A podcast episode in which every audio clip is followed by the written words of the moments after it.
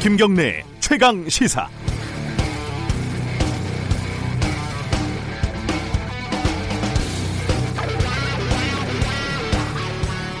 사촌이 땅을 사면 배가 아프다 이런 옛말은 정말이지 전곡을 찌르는 속담이 아닐 수 없습니다. 솔직히 그런 적 있지 않으십니까? 음, 저는 고백하는데 2016년도에 JTBC가 태블릿 PC 특종을 했을 때 정말 며칠 동안 잠이 오지 않았습니다. 100% 배가 아파서 그런 건 아니었지만요. 아무튼 배가 아프면 조용히 화장실에 가면 그만입니다. 배 아프다고 떠들고 다니면서 나 속 좁다 이렇게 노골적으로 광고할 필요는 없지 않겠습니까? 남북미 정상의 깜짝 만남에 대해서 문 대통령이 조연에 불과했다. 어, 주인이 아니라 객으로 전락했다. 회담장 밖에서 대기했을 뿐이다. 이런 야당 지도부들의 발언들이 나옵니다. 심지어 야당 대변인은 영부인 엑서사리 에 대해서도 억지스러운 트집까지 잡습니다. 어, 관련된 대통령의 발언입니다. 저는 매일같이 거친 항의와 비난을 받고 있지만 저를 대통령으로 선택해준 국민들을 지키기 위해서는 어떤 비난도 달게 받을 각오가 되어 있습니다. 부디 정치권에서 국가와 국민의 안위를 지키기 위하는 일에는 함께 협조해 주시기를 부탁드립니다. 문재인 대통령이 아니라 2016년 박근혜 대통령의 발언입니다. 저는 박근혜 전 대통령을 그렇게 높이 평가하는 그런 쪽은 아닌데요. 자유한국당의 현재 말과 글이 탄핵된 박근혜 전 대통령의 과거 그것보다 편협하고 속 좁게 들려서야 이게 면이 서겠습니까? 앞으로 배가 아프면 먼저 화장실에 가시기 바랍니다. 7월 2일 화요일 김경래 최강 시사 시작합니다.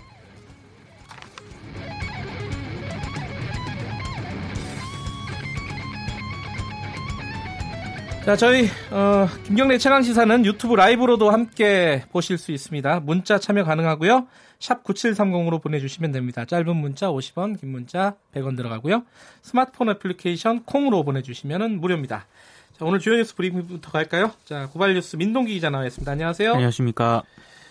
자, 어, 파업 얘기들이 여기저기 많습니다. 먼저 비정규직 파업부터 좀 보죠. 네, 민주노총 공공부문 비정규직 노동자들이 내일부터 5일까지 총파업에 돌입할 예정입니다. 네. 이 비정규직 연대 파업이긴 한데요. 학교 비정규직 노동자들이 주축이거든요. 네. 그래서 교육당국이 대체급식과 단축 수업을 학교별로 검토하기로 했습니다.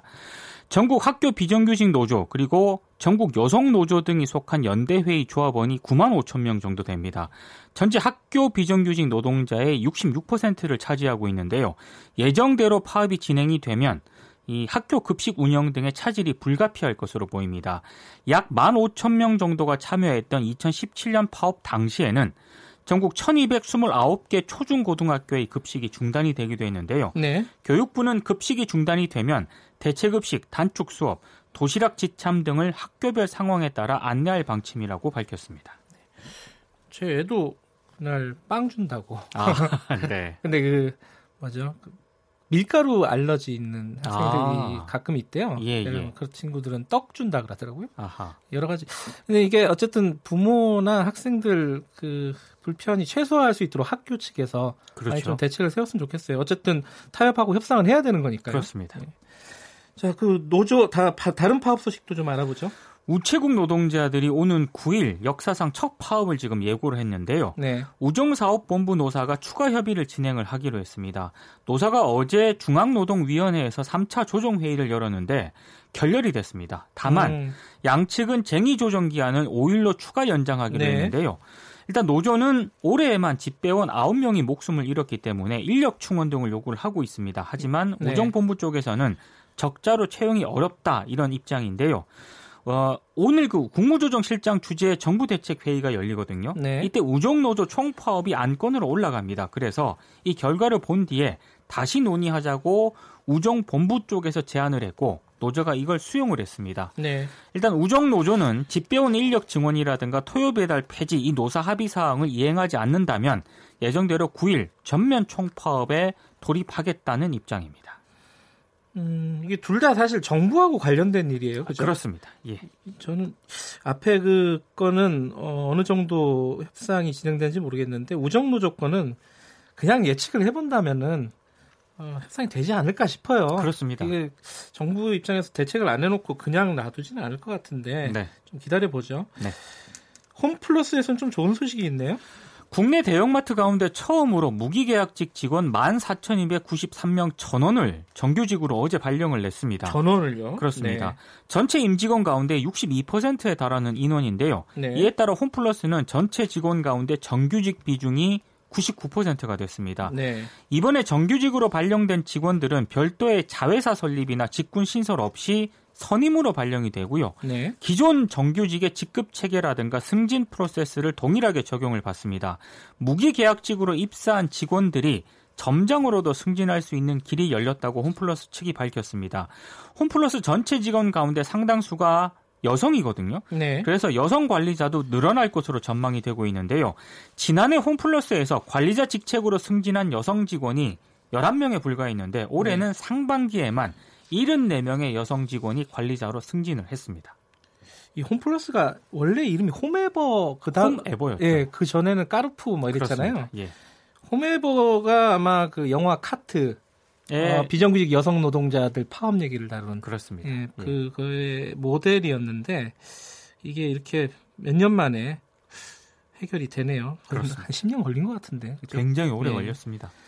자, 그 남북미 회담 후, 후, 후 일담 좀 알아보죠. 트럼프 미국 대통령으로부터 판문점 북미 회담 결과를 문재인 대통령이 직접 전달받았다고 청와대가 어제 밝혔는데요. 네. 청와대 고위 관계자가 기자들과 만나서 아, 북미 회담 뒤에 트럼프 대통령이 차에 오르기 전에 통역을 뺀 나머지 사람들을 물리고 문 대통령에게 트럼프 대통령이 귓속말을 했다. 네. 중요한 내용이 대화 속에 있었다라고 얘기를 했습니다. 그런데 중요한 내용이 무엇인지는 밝히지 않았습니다. 정부는 이와 별도로 외교부 공식 라인을 통해서 북미 회담 전반에 관한 내용을 또 전달받았다고 밝혔는데요. 네. 청와대는 남북미 판문점 회동이 성사된 막후에 대해서는 현재 말을 굉장히 아끼고 있습니다. 뭐 음. 회동 과정에서 우리 정부가 어떤 역할을 했는지 네. 그리고 김정은 위원장이 판문점에 온다는 사실을 언제 어떻게 전달 받았는지에 대해서는 세세하게 말하기 어렵다 이렇게 선을 긋고 있습니다. 궁금하네요. 귓속말. 그렇습니다. 예. 예. 어, 시간이 지나면 좀 밝혀지겠죠. 네. 자, 한규환 어, 저 자유한국당 대표 관련된 소식이 하나 들어와 있네요. 어제 국회에서 부대변인 임명장 수여식이 있었거든요. 네. 황기현 대표가 부대변인들에게 30초 즉석 스피치를 주문을 했습니다. 이걸 주문을 하면서 네. 부담 갖지 말고 자유롭게 하는데 빠진 사람은 아마 오늘 임명 취소될지 모른다 이렇게 얘기를 했거든요. 근데 이게 농담입니다. 네. 농담이었는데도 불구하고 어색한 침묵이 현장에서 흘렀다고 하는데요. 결국 장능인 상근 부대변인이 자원을 했습니다. 근데 황 대표가 또이 이 얘기를 합니다. 장 부대변인이 먼저 얘기를 하고 나머지는 자유롭게 이야기를 하라. 근데 시간 내에 얘기 다 못하면 그분은 탈락될지도 모릅니다. 이렇게 얘기를 합니다. 장 부대변인이 일할 기회를 주셔서 감사하다라고 입을 떼니까 황교안 대표가 갑자기 또 비공개로 하겠다면서 기자들을 내보냈다고 하거든요.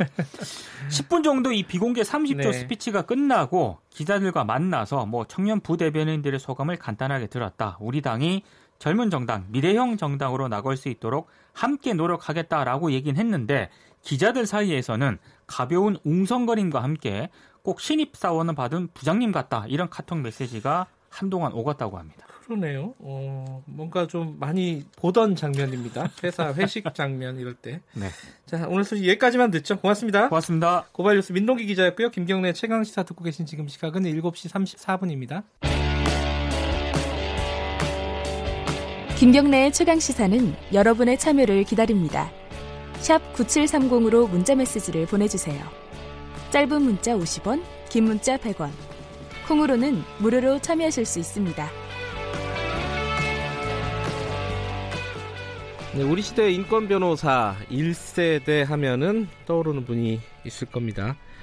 뭐 동백님 사건, 민청 학년 사건, 인혁당, 뭐 김대중 내란 음모 사건 등등등등 뭐 이런 여러 가지 사건들의 중심에 항상 서 계셨던 분입니다. 어, 시대의 상처를 함께한 살아있는 변호사 한승원 변호사님 스튜디오에 모셨습니다. 안녕하세요. 아, 안녕하세요. 네. 음. 건강은 어떠십니까? 지금 뵈니까 어, 많이 마르신 거 빼고는 뭐 건강 어떠세요? 그렇죠. 이렇게 여러분들 앞에서 말씀드릴 때 네. 어디가 아프다고 이렇게 엄살 떨면 네. 국민에 대한 그 예의가 아닐까. 알겠습니다. 저희가 어, 이번에 모신 거는 사실은 이번에 내신 책 있지 않습니까? 예, 그 예. 기회를 한번 원래 모시고 싶었지만 모셨습니다. 일단 책 얘기 잠깐 해볼게요. 예, 예. 책 제목이 보니까 그분을 생각한다 이렇게 돼 있습니다. 예, 예. 그분이 누굽니까? 그건 독자가 이 책을 사서 읽어보면 답이 나오는 거죠. 알겠습니다.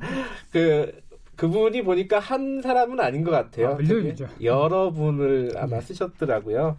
보니까 어, 옛날 분으로 보면은 뭐 전봉준 장군, 녹두 그렇죠. 장군, 예. 그리고 김대중 전 대통령, 이어령 교수님, 그리고 뭐 이응로 화백 다 이제 예. 여러분들이 아실 만한 분들입니다. 광주의 어머니라고 불리는 조아라 선생님 등등등. 이게 어떤 분들을 모은 겁니까 예. 이게? 머리말에도 제가 잠깐 예. 썼습니다만 한 시대를 네. 걱정하면서 자기를 희생하는 그런 것으로 해서 나라의 어려움이라든가 음. 사회의 부조리를 바로잡고자 애썼던 분들 음. 이름만 들어도 아 그분이라면 그분이 아니었다면 할 만한 분들을 이, 이 책에서 다루고 있습니다. 예. 제가 개인적으로 어떤 접점을 가지고 있거나 네. 교분이 있거나 네. 내가 이제 모시고 또 배운 점이 있는 음. 인연이 있는 분만 음. 여기 담았습니다. 그럼 전봉준 장군은 무슨 인연이 그러니까요. 그게 궁금해요. 인연이 있죠. 그분은 아시다시피 동학 농민 혁명을 일으킨 지도자입니까? 네. 바로 그 동학 농민 혁명 기념 사업회 이사장을 제가 10년을 했습니다. 아하. 여기에 수록된 그분 중에 어, 문재인 대통령이 있습니다. 맨 마지막에 아마 선착순대로 해서 맨 마지막에 자리를 주신 것 같은데 문재인 대통령하고는 아까 인연이 있는 사람들만 예. 수록을 했다고 했잖아요. 예. 어떤 인연이 있으십니까? 예, 1975년 봄에 제가 반공법으로 서울구치소에서 진역 살고 있을 때 서울구치소에 예, 네. 경희대학생 문재인 군이 시위하다가 잡혀와가지고 저하고 같은 층에 간방에 있었습니다. 그때 대학생이었어요? 아. 경희대학생 학생이었죠. 네. 그게 이제 뭐 같이 진역 사는 몸이니까 달리 서로 돌봐주고 할 건 없고 네. 어 한여름에 시 현장에서 붙들려서 경찰 조사 거쳐 왔으니까 네. 얼마나 참 내의도 그렇고 뭐 몸이 엉망이죠. 네. 그래서 제가 이렇게 비축해 놨던 그 메리아스 한 벌을 기도관한테 부탁해서 그 전달을 했는데 그러고 이제 잊어버린 거예요. 어, 아니 근데 개인적으로 잘 아는 학생은 아니었을 거예요. 아니 모르죠 그냥. 그냥 다만, 아. 다만 시위하다 잡혀온 학생이다. 아하. 그러면 뭐 전부 내 아우고 내 아들이고 조카고 그러니까 네.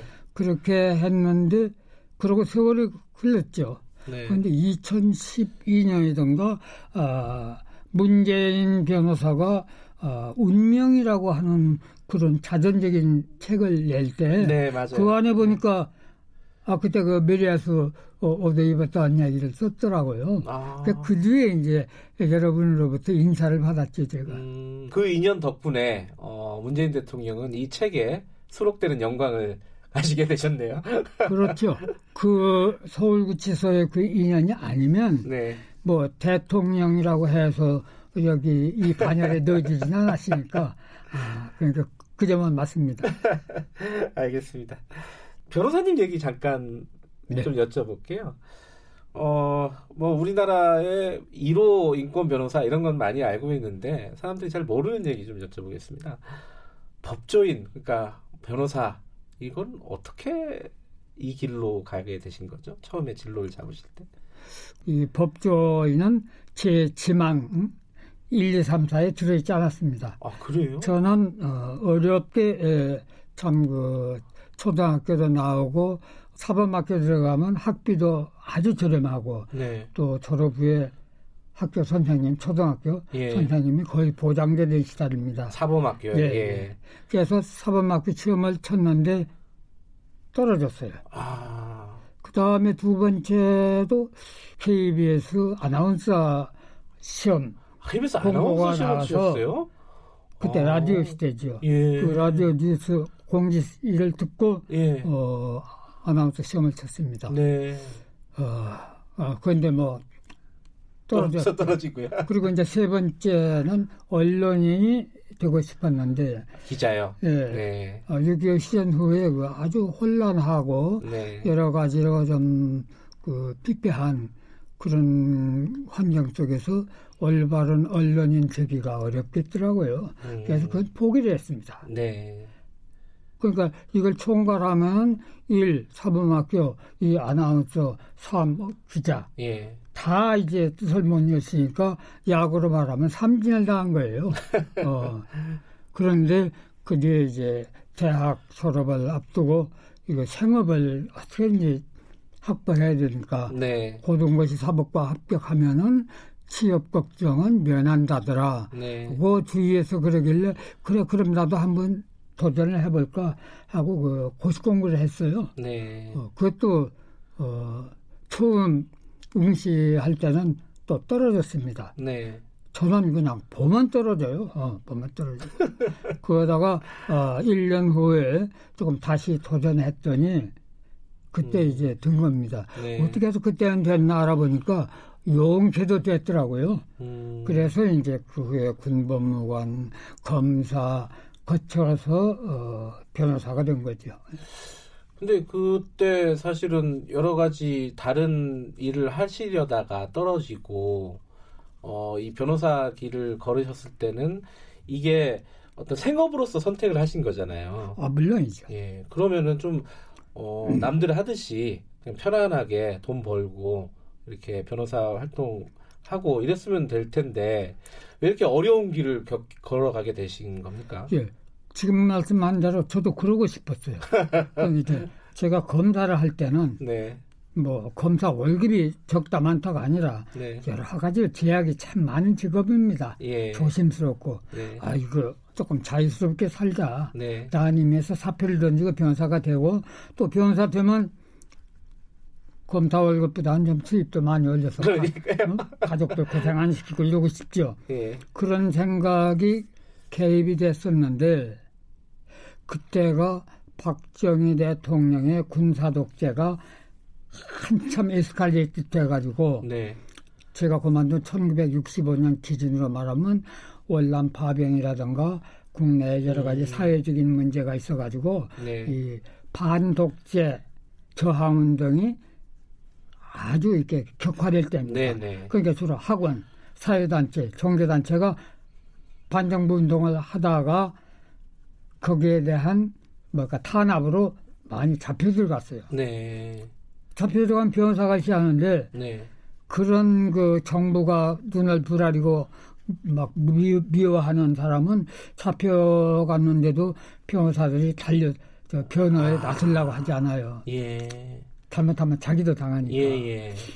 그전 변호사로 있으면서 변호를 잘해서가 아니라 아무도 변호를 안 하면 적어도 개인의 이익을 위해서가 아니라 세상 바라잡자고 하다가 이게 지금 여러 가지 박해를 당하는데 에, 그냥 두면 안 되겠다 음. 해서 나라도 그냥 나서서 접견도 하고 네. 또 법정에 가서 할 수 있는 일 있으면 변호하자 이렇게 해서 시작이 된 겁니다. 네. 그리고 뭐 그거 10년, 20년 그 소위 말하는 그 시국 사건 변호사 인권 변호사라고 모두 그러시는데 저는 그 표현은 찬성하지 않습니다만 시국 사건 변호사로서 20년, 30년 이렇게 갈지는 모르고 한때 이렇게 정부하고 격돌하다 보면은 뭐 거기에서 순환을 또 겪는 사람 있기 마련이고 변호하면 또 석방되고 이렇게 끝날이라고 믿었는데 그게 의외로 장기화되니까 예. 저도 예상하지 않았고 저도 원치 않았는데 아, 시국 사건에 제가 거의 이제 어, 모든 사건에 끌려 들어가서 어, 세상 사람들이 인권 변호사라고 그렇게 에, 이름을 붙였죠. 지금까지 보면 한 시국 사건을 한 100건 넘게 변호를 하신 걸로 이렇게 어, 보도에 예. 나오고 있습니다. 저, 그 물론 이제 그분을 생각한다에 이제 인물들을 고르기도 굉장히 힘드셨겠지만은 그 100건이 넘는 그 사건들 중에 가장 기억에 남는 사건이라고 할까요? 좀 들려주시고 싶은 사건이 어떤 게 있어요? 에, 음, 1974년 봄에 있었던 대통령 긴급조치 4호 소위 민청학년 사건을 예. 잊을 수가 없습니다. 그 긴급조치 1호 4호는 뭐냐면 긴급조치 그러니까 국회 의결도 아닌 네. 대통령 명령으로 이렇게 긴급조치를 만들어 가지고 유신헌법 개정하자 하고 비판만 해도 징역 15년에 처하는 음. 그런 그 아주 잘못된 장치였죠. 그런 그 장치를 가지고 민청학년은 그러니까 학생을 중심으로 해서 교수님들, 지식인들을 그야말로 일망타진한 그런 사건입니다. 음. 민청학년이 정부를 전복시키려고 했는데 그 배후에는 인혁당이 있다. 네. 인혁당 재건이 사건까지 이렇게 묶어가지고 재판을 할 때 결국 사형수가 8명이나 나왔습니다. 네. 그 중에는 제가 변호했던 분도 형집행을 받고 저 세상으로 갔죠. 그 음. 사건 제일 잊을 수가 없어요. 아. 그리고 이 사법살인이라고 하는 네. 세계적인 국제적인 기구에서 사법살인이라고 아주 딱 이름을 붙인 네. 그런 그 만행을 박정희 정권이 했기 때문에 네. 진역을 산다면 나오는 날이 있겠죠. 네. 그러나 정말 그 처형에 대해서 저 세상에 간 분들은 몇십 년 후에 재심해서 무죄가 백 번 무죄 판결을 난 들 죽은 목숨이 음. 살아오는 것이 아니기 때문에 네. 그 애통하고 애절한 걸 다 말할 수가 없죠. 알겠습니다. 그, 어, 요즘 얘기도 한 가지 좀 여쭤보려고 해요. 네. 요즘 얘기는 뭐냐면은 변호사님 모셨으니까 이건 여쭤봐야 될 것 같아요. 사법농단 관련된 얘기들이 한참 있고 지금 뭐 재판 중입니다. 재판 중이고 그 이후에 이제 사법 개혁을 어떻게 해야 되느냐 여러 가지 논의들이 우리 사회에 굉장히 진지하게 진행이 되고 있습니다. 어, 잘 안 되고 있는 측면도 있고요. 쭉 보시면서 어떤 생각이 드셨는지 그러니까 평생을 법, 조인으로 사셨고 어, 이 대법원의 사법농단이라든가 그 이후에 진행된 어떤 네. 사건들. 예. 예, 사법은 그 사명이 신성하고 네. 또 독립성을 유지하기가 참 어려운 면이 있습니다. 음. 그러면서 그것도 또 사람이 하는 판결이니까 네. 고의가 아니지만 오판이 나올 수도 있고 네. 그래서 이제 꾸준히 거기에 대한 감시 비판을 에, 받고 있는 거죠. 그런데 이제 에, 연전부터 이 문제가 되고 있는 사법농단이라는 것은 네. 외부의 간섭에 의해서 피동적으로 네. 참그 힘에 못 이겨서 정치 권력에 끌려갔다. 네. 그 비에 맞추는 그런 못된 짓 했다. 이게 아니고 오히려 집권 세력하고 내통을 해가지고 음흠. 서로 상의해가면서 사법 판결을 그르쳤다. 이런 점에서 용서할 수 없는 거죠. 그 제가 그랬어요. 그전에도 사법권 독립이라는 것은 외부에서 나쁜 작용만 개입 안 하면 사법부 독립된다. 아니다. 그거보다도 위험한 것은 사법부 내에 네. 이런저런 그 연골할까 요소를 해서 사법부 독립을 스스로 무너뜨리는 스스로 짓밟는 외풍이 아닌 이른바 내풍이 참 중요하다. 음. 재판 과정에서도 보면 그분들이 반성하는 것 같지는 않고 예. 어, 또 그렇다고 해서 그걸 이해할 수도 없는 거고 네. 그러면 그 많은 그 사법부의 법관들이 예, 정말 법관으로서의 어떤 자부심이라든가 네. 큰 사명감을 가지고 계속 사법을 끌어나가야 하는데 지금 뭐랄까 좀 갈팡질팡하고 있거든요. 이건 좀 하루속히 이게 이제 수습이 돼야 하는데 참 걱정스럽습니다. 어떤 게 제일 부족하고 필요하다고 생각하세요? 지금 시점에서 이 사법부 개혁이나 이런 부분들을 위해서는? 이게 사법부의 독립, 예. 사법권의 독립 그러지만 사실은 사법부의 업무를 담당하는 법관 개개인의 독립입니다. 예. 그게 중요하죠. 예. 그러니까 법관 한 사람 한 사람이 사법부 내의 어떤 요인에 의해서 네. 판결을 그르쳐도 그건 사법권 독립 침해예요. 음. 외부에서 꼭 쳐들어가서가 아니라 그런데 에, 지금 그 법원 내부에서 네. 또 자기들끼리 주고받는 뭐 그 있잖아요.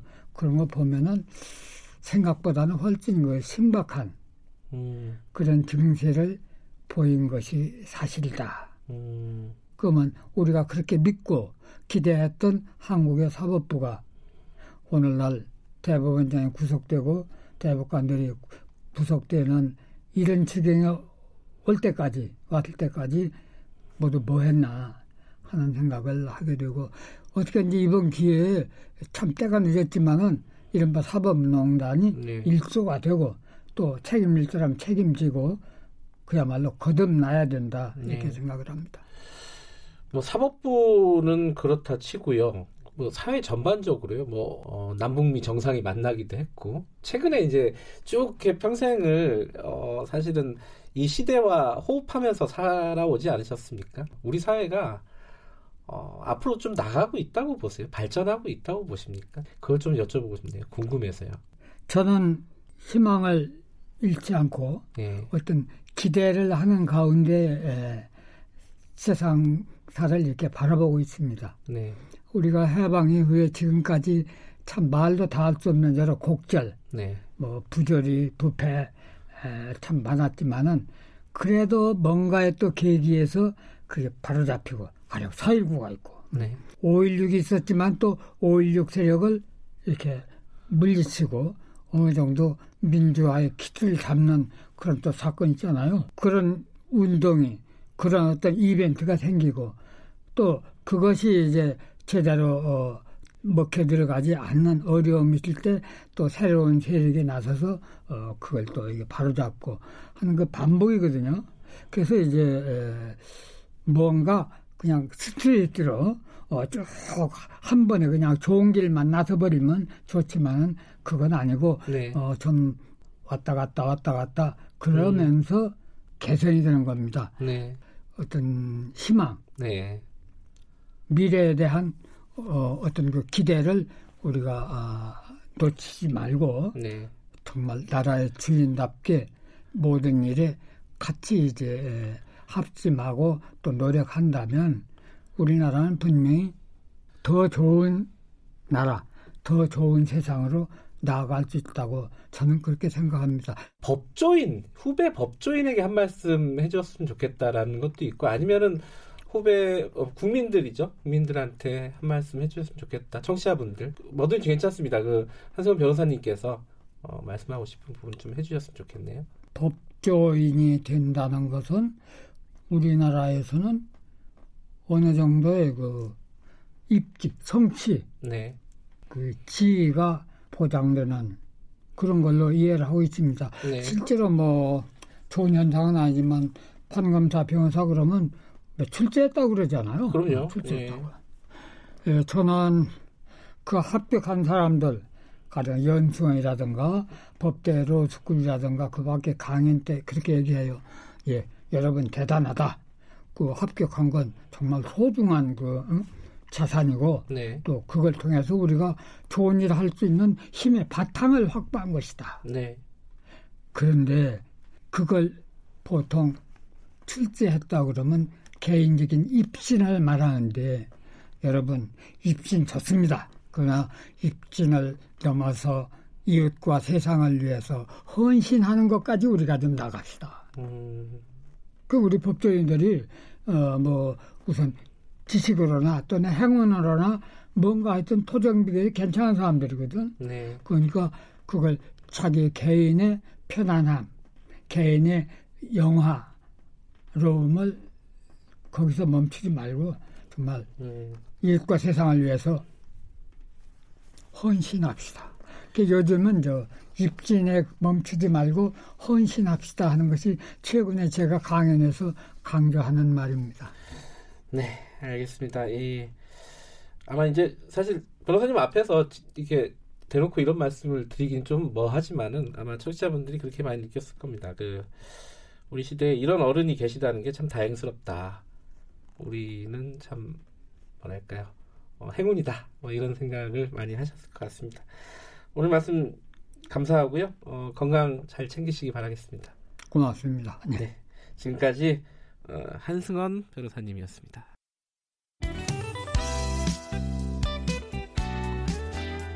어, 예, 어, 한승원 변호사님 원래 굉장히 재밌는 말씀도 많이 해주셨는데 어제 연세 때문에 사전에 녹음을 했거든요. 많이 잘렸네요. 아쉽네요. 자, 잠시 후 2부에서 뵙겠습니다. 1부 여기까지 하겠습니다.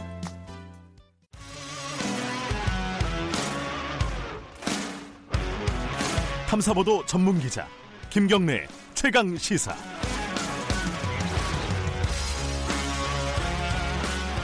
김경래 최강 시사 2부 시작합니다. 2부에서는 정치권 소식 좀 알아보겠습니다. 어, 먼저요. 자유한국당하고 아 자유한국당이 국회에 복귀를 하면서 뭔가 좀 어, 사건이 벌어졌습니다. 정계특위, 그러니까 정치개혁 특별위원장이 갑자기 교체가 된 거죠. 심상정 정의당 의원이 어, 위원장이었는데 이 교체 과정이 뭔가 좀 원활하지 않았습니다. 어, 정의당에서 굉장히 어, 반발을 하고 있고요. 어, 문자 한 통도 받지 못했다. 이게 뭐 말하자면 불법 해고다 이렇게 얘기를 하고 있고 어, 그럼 정의당하고 사실 이제 더불어민주당하고는 이 정책적인 연대가 어느 정도 있지 않았습니까? 그런 부분들도 와야 되는 것이 아니냐, 뭐 이런 생각도 하는 분들도 있고요. 여러 가지로 좀 짚어볼 이야기가 있습니다. 정의당의 윤소아 원내대표 오늘 연결해 보겠습니다. 안녕하세요. 네, 안녕하세요. 정의당의 윤소아입니다. 네. 윤 대표님, 그, 어, 일단은 뭐 문자, 사실관계부터 좀 따져보죠. 문자 한 통 받지 못했다, 뭐 이런, 어, 그 위원장 하지 말라는 과정에서 아무런 그게 없었어요? 아, 문제요. 예. 아, 뭐 국회 문 좀 열라고 해서 한 6일 동안 체력, 어, 농성까지 하면서 문을 열어놓고 맞닥뜨린 이런 상황에 예. 착잡한 심정이고요. 네네. 어, 뭐, 말씀하신 대로 뭐 문자나 사전 협의나 이런 것을 한 적이 없습니다. 음, 근데 이제 민주당 이인영 원내대표는요. 이게 네. 사전에 교감했던 내용하고 반응이 달라서 난감하다. 이게 뭔가 얘기가 있었다, 오갔다 이런 뉘앙스로 얘기를 한 거예요. 이게 그러면 틀린 말인가요? 이 중요한 문제를 네. 각기 자의적으로 느낄 수 있는 교감이라는 것으로 표현할 수 있을런지 음. 되묻고 싶고요. 네. 저는 정의당 원내대표로서 지금까지 사법개혁, 정치개혁 관련 법안 상정을 패스트에 네. 관련해서 모든 합의를 직접 해왔습니다. 네. 그렇다면 그 과정에서 좋습니다. 3개 교섭단체가 네. 합의는 할수 있어요. 네. 그러면 이와 관련해서는 여야 사당의 직접적 연관된 어, 특기입니다. 네. 그런데 이것을 가, 어, 합의를 해내는데 그 문구를 전부 끝나고 난 다음에 저희들이 봐야 하는 게 음. 정치적인 어, 도리를 음. 행한 사람들일까요? 네. 그걸 묻고 싶네요. 그, 그 결정을 여야, 뭐, 교섭단체 3당이 그 결정을 한 다음에는 어떤 뭐, 양해라든가 이런 걸 구하기 위해서 접촉이 있었습니까? 더불어민주당 쪽에서? 전혀 없었습니다. 전혀 없었어요. 알겠습니다. 일단 사실관계는 그렇게 짚어보고요. 요거는 제가 좀 어, 청취자분들 이해를 돕기 위해서도 한번 여쭤봐야 될 것 같은데 이게 어, 정개특위는 사실상 그 선거법을 가장 주요하게 처리하는 곳 아니겠습니까? 근데 이게 패스트트랙이 올라가 있어요 이미 올라가 네네. 있으면은 위원장이 누가 되든 뭐 상관이 있는 거냐? 어, 밖에서 보는 사람들은 뭐 그렇게 볼 수 있단 말이죠. 이 부분은 어떻게 설명을 해주실 수 있으실까요? 아니죠. 네. 그 저희들이 네. 우리 당의 심상정 위원장이 꼭 해야 된다, 안 네. 해야 된다 이것 전에요. 네. 어, 심, 실제 정치 개혁을 원하지 않는 네. 어, 정확한 집단이 있고요. 네. 또 거기에 긴가민가 하는 어, 부분도 분명히 존재한 게 사실입니다. 그런데 네. 책임 있는 위원장이 강단 있게 국민의 명령에 따라서 개혁을 계속 하는 것과 그러지 않는 것과는 이후에 네. 시간의 문제라든가 이게 패스트트랙이잖아요. 네. 이것에 대해서 상당한 영향을 받을 수밖에 없습니다. 아하. 그러니까 위원장이 누구냐가 중요하다. 지금도. 아 그렇다면 저희들이 네. 뭐하러 네, 네. 그렇게 하겠습니까? 네. 그렇다면요, 어, 지금 뭐 상황을 되돌릴 수, 이게 1번은 상황을 되돌리는 거고, 2번은 지금 상황에서 민주당이 어떤 다른 선택을 하는 건데, 되돌릴 가능성이야 뭐 그건 협상을 통해서 그 다음에 알아보고요. 만약에 민주당이 정개특위하고 사개특위 중에 어떤 걸 선택하게 될지 위원장을 하나는 자유한국당 주는 거 아니겠습니까? 지금 상황에서는. 네네. 네네. 어떻게 예상하십니까? 뭐 박지원 의원은 사개특위 선택할 거다. 그러고 뭐 이종걸 민주당 의원은 정개특위 선택해야 되지 않느냐 뭐 이렇게 얘기를 하던데 어, 정의당 입장에서는 어떻게 예측하고 어떻게 어, 해야 된다고 보십니까? 저는 그 일부에서 네. 그렇게 쉽게 이것을 선택한다 저것을 선택한다 하는 부분들은 이 두 개혁의 쌍두마차에 대한 네. 정말 국민적인 중요성에 대해서 네. 어, 정말 심도 있게 고민하고 계신지 네. 저는 약간 좀 의아하고요. 예. 어, 처음 여야 사당이 합의한 대로 정치개혁과 사법개혁을 흔들림 없이 밀고 나가겠다는 분명한 의지를 확인하는 것이 먼저입니다. 네. 예를 들면 그것을 바탕으로 해서 다시 개혁 공조를 할 수 있는 방안이 있느냐 네. 이 부분이지 어 그러기 위해서는 네. 어 특히 정계 특위와 같은 경우에서는 네. 자유한국당 자체가 계속해서 어, 혜택을 하면서 방해하고 그것을 무력화시키기 위해서 지금까지 줄기차게 물고 늘어졌던 네. 그런 과정을 봤을 때 아니 자유한국당에서 정개특위 위원장을 맡은다면 네. 그 진행이 되겠습니까? 음흠. 저는 네. 아예 진행이 되지 않을 것이다 이렇게 생각을 합니다. 이 상황이 계속되고 선거제도 개혁이 후퇴되고 표류하게 되고 이렇게 되면은 정의당에서도 중대 결단을 할 수밖에 없다. 심상정 의원이 어제 얘기했습니다. 이 중대 결단은 어떤 거라고 예상할 수 있을까요? 어, 저희들이 그 민주당과 함께 해온 것은 아닙니다. 네. 한편으로는 협력과 한편으로는 어, 견제를 해왔는데요. 네. 그것은 딱 이거 아니겠습니까? 어, 촛불 민심을 그대로 어, 좀 제대로 어, 실행을 해라. 네. 정부와 정, 특히 정부 여당은 국회 내에서 그런 역할을 해야 한다는 것이고 보다 과감한 개혁을 해야 된다는 것이고 그도 네. 중심 축에 사법개혁과 정치개혁이 있다. 그런데 네. 이 문제에 대해서 흔들리거나 어, 다른 계산을 한다면 국민들이 어, 제대로 어, 다시 판단할 것이다. 그렇다면 정의당은 지금까지 네. 그 가치 개혁을 추진하는 과정에 원칙이 훼손되거나 그 목표가 상실된다면 네. 정의당이 민주당과 개혁 공조를 할 수 있는 가능성이 점점 더 넓어지는 거죠. 네. 거기에 대해서 어, 민주당의 모습을 보면서 네. 어, 대처해 나갈 것입니다. 어, 그러니까 지금까지 협조했던 관계 자체가 어, 깨질 수 있다 이렇게 말씀하시는 거죠? 저는 뭐 깨진다 네. 안 깨진다 이렇게까지 네. 양당 간에 판단하고 싶지는 않습니다. 중요한 것은 네. 이번 정개특위 과정에서 좋아요, 다 좋은데 네.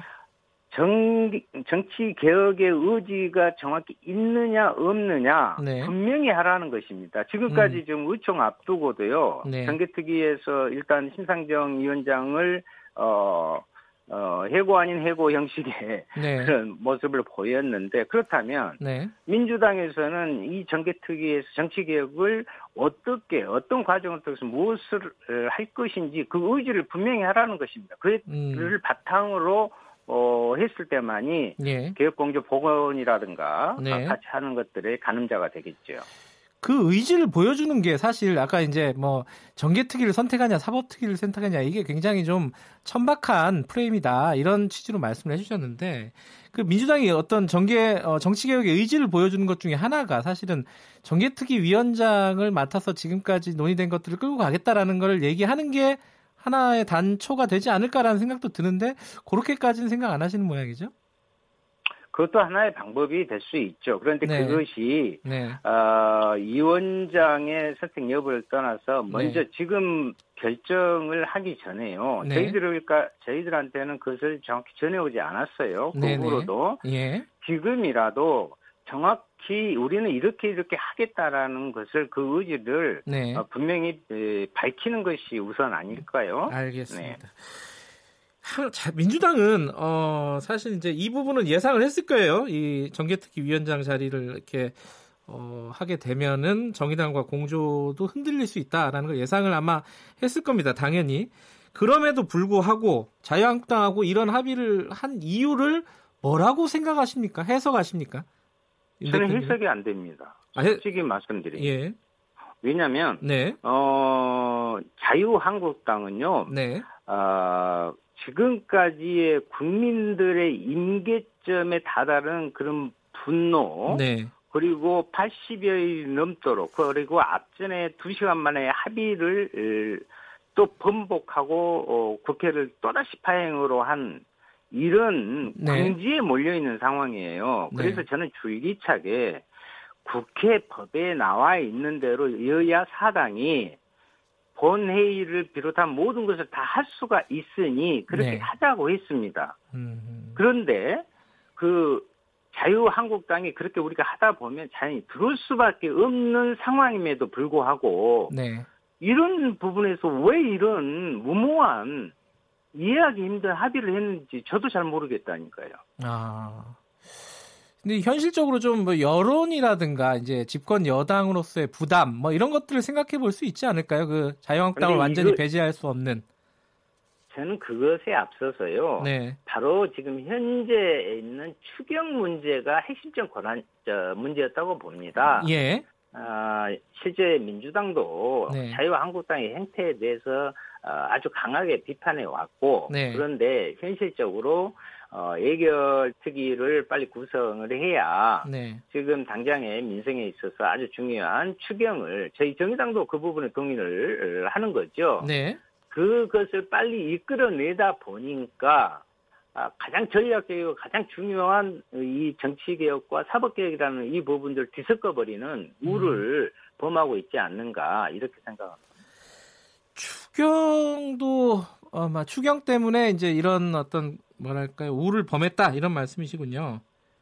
예, 예. 그러니까 추경을 지금 빨리 해야 되는 게 사실 아니니까. 그렇죠. 그런데 네. 그것을 원칙대로 저 했으면 추, 그 추경도 진척할 수 있습니다. 저희가 이해야 사당 예, 국회 예. 법에 의하면 법상으로는 할 수 있다. 예. 즉 여당에 갖고 있는 정치적 결 집단의 문제라고 봅니다. 아니 네. 언제까지 그렇게 정말 그 억지를 부리고 때를 쓰는 자유한국당에게 네. 자꾸 이렇게 지루한 협상의 부분을 에, 자리를 내주는 것은 오히려 자유한국당에게 에, 잘못 어, 버릇을 들이는 거라고 똑같다. 저는 음. 이런 국회 운영의 과정도 어, 변해야 된다. 그것이 개혁을 이야기하는 네. 정부 여당 민주당의 또 하나의 역할이 아닌가 이렇게 생각합니다.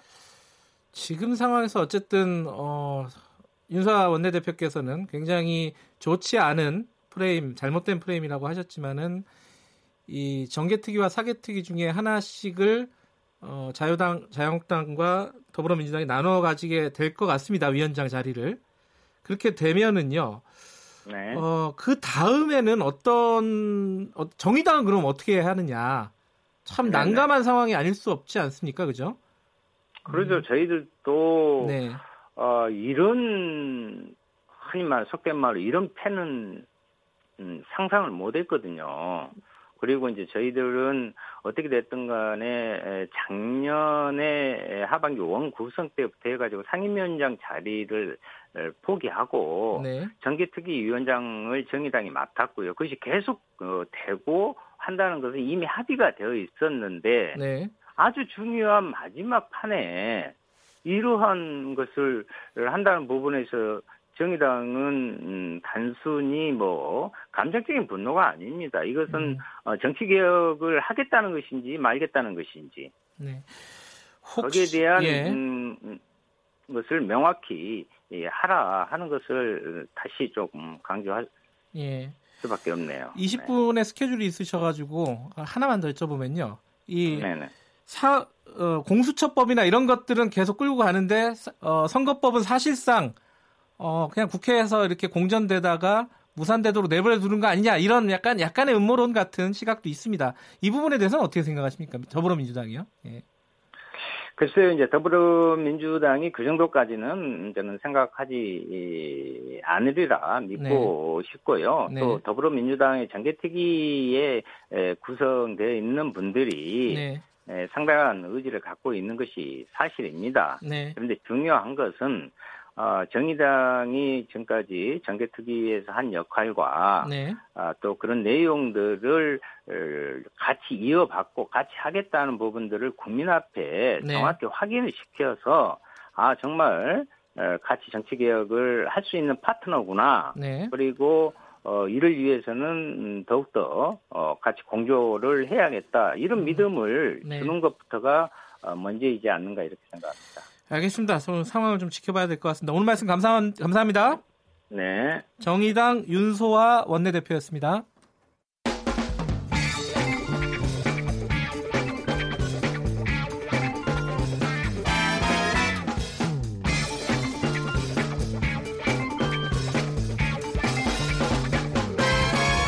윤태곤의 눈. 자, 뉴스의 이면과 행간을 꿰뚫어 보는 윤태곤의 눈. 의제와 전략그룹 덤모아의 윤태곤 정치 분석 실장 오늘도 나와 계십니다. 안녕하세요. 네, 안녕하세요. 오늘은 우리 공화당의 천막 사태. 예. 예 이걸 좀 다뤄보겠습니다. 어제 어제 일이 있었죠. 기자회견이 있었죠. 그렇죠. 네. 어, 우리 공화당이 이제 뭐 최고위원 회의 및 기자회견을 했는데 네. 골자인즉슨 트럼프 대통령 방안 때문에 청, 광화문 광장에 쳐놓았던 천막을 청계광장으로 옮겼는데 그 소라탑이라고 있지 않습니까? 예, 그 앞쪽으로 이제 예, 예, 옮겼는데 도로 가겠다 이렇게 예고를 한 어, 거예요. 네. 언제라고 시점을 특정하진 않았는데 조원진 공대 대표 말은 광화문 텐트 설치는 반드시 한다. 하지만 그 시기는 정하지 않겠다. 으흠. 우리는 진상 규명이 밝혀질 때까지는 언제라도 광화문 텐트, 텐트를 설치해서 투쟁을 이어가겠다 이렇게 말을 했어요. 뭐 이 밖에도 현 정부의 외교 정책에 대한 비판도 있었는데 그건 별로 관심을 못 모았고 여기서 이분들이 말한 진상 규명이. 뭔가 궁금하신 이거 잘 모르시는 분들 많을 예. 거예요. 과거 그 박근혜 전 대통령에 대해 가지고 탄핵 심판을 네. 헌법재판소에서 내린 날 그날을 전후해 가지고 격렬한 시위가 있었지 않습니까? 네.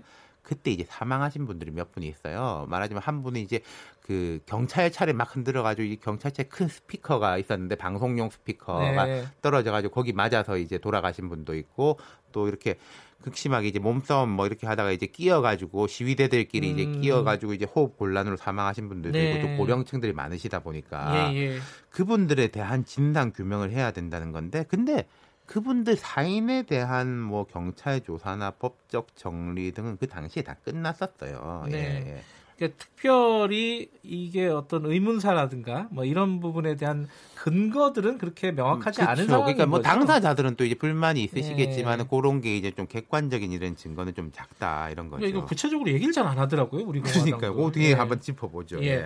자, 근데 그 지금 서울 광장에는 어 화분이 엄청나게 큰 게 막 몇십 개가 들어섰습니다. 아시다시피 이제 트럼프 대통령 방한 때 가포 비상령이 떨어져가지고 광화문 광장하고 청와대 앞에 뭐 각종 아, 농, 농 광화문 광장이죠. 제가 서울 광장이라고 했네. 네, 예. 광화문 광장 및 청와대 앞쪽까지 각종 농성 천막들이 다 철거됐어요. 네. 우리 공화당 앞서 말씀드린 대로 자진 이전했고, 네. 근데 이제 서울시가 30일 오후 2시, 자 30일 오후 2시면은 트럼프 대통령은 DMZ 쪽으로 가고 그다음에 아. 이제 어, 오산으로 가가지고 이제 출국하는 그러니까 이제 서울을 떠난 상황이었지 않습니까? 네네.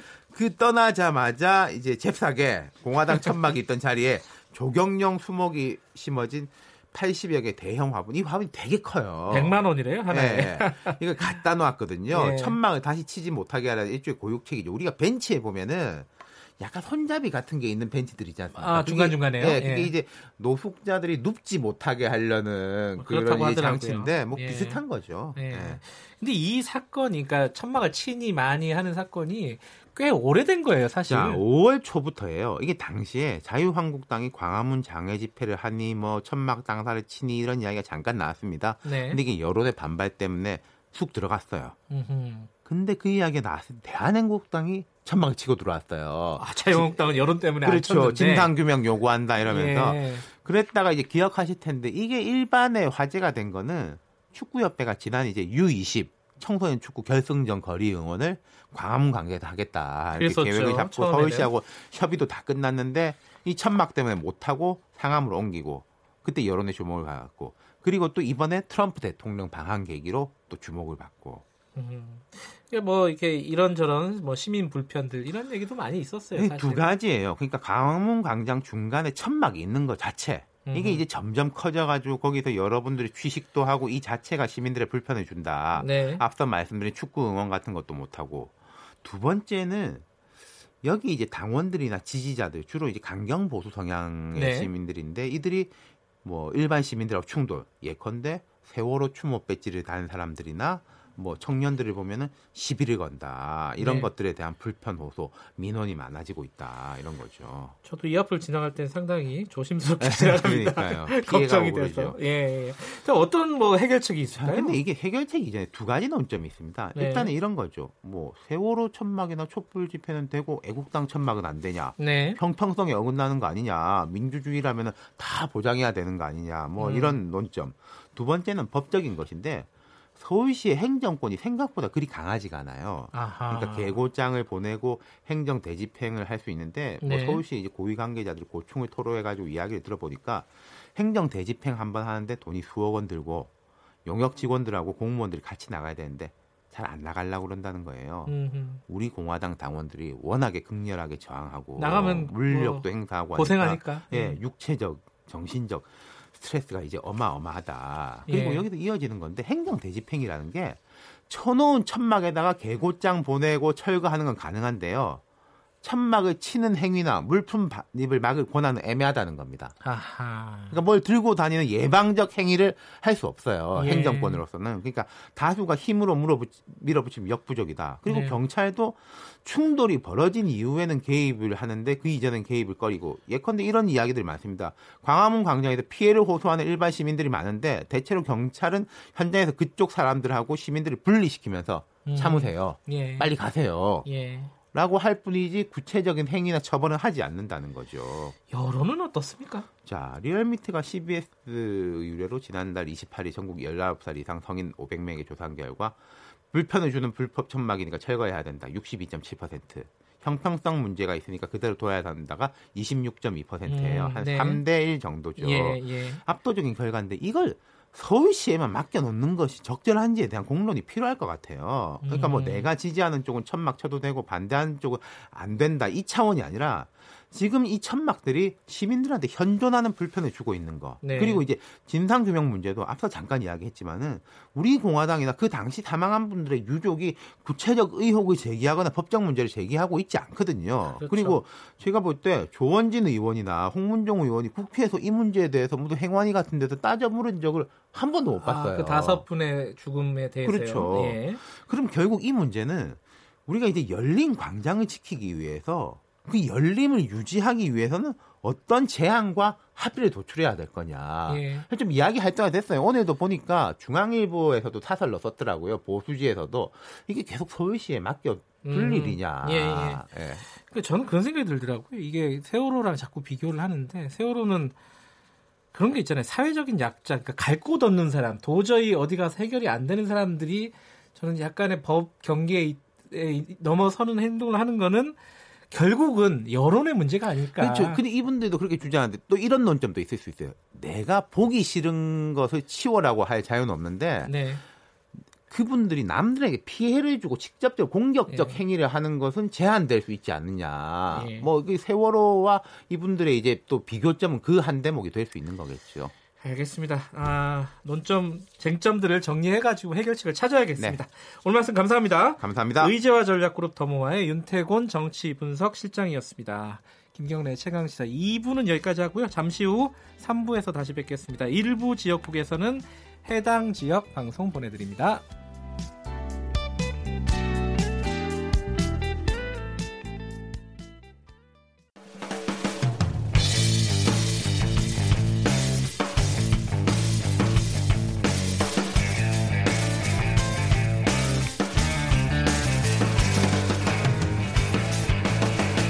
김경래의 최강 시사.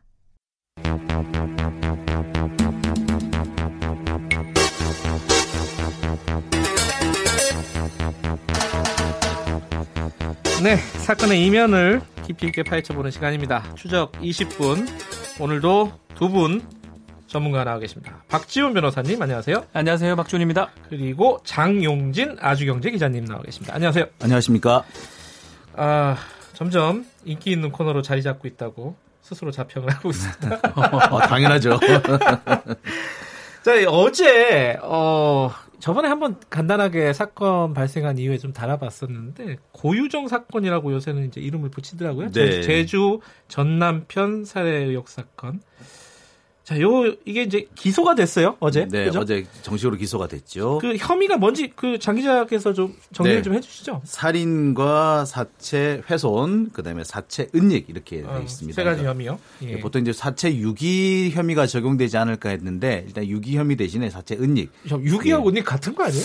아, 은닉은 좀 숨겼다는 얘기니까 그러니까 예. 아, 그 사체 유기가 되면 어딘가에서 발견이 돼야 아, 되는데 예. 사체 일부를 은닉하고 일부를 유기했다고 경찰은 생각했었는데 못 찾았군요. 결국 못 찾다 보니까 유기 부분은 빼고요. 사체 은닉만 지금 기소된 상황입니다. 네. 아 근데 그 여기저기서 뭐뭐 뭐 무슨 뼈 발견했다, 뭐 발견했다 계속 뉴스 나왔는데 동물뼈입니다 다. 하나도 아니었어요? 동물뼈고 다섯 네 음. 네 가지 네 번 발견된 동물뼈고 마지막 거는 지금 그 많이 태워가지고 고온에 DNA 지금 아. 추출을 국가수원에서 하고 있는데 아직 추출됐다는 얘기는 없습니다. 네, 네. 이제 보통 이제 그 골분만 남은 경우에도 네. 사람의 것인지 동물의 것인지는 구분이 되기는 합니다. 하지만 네.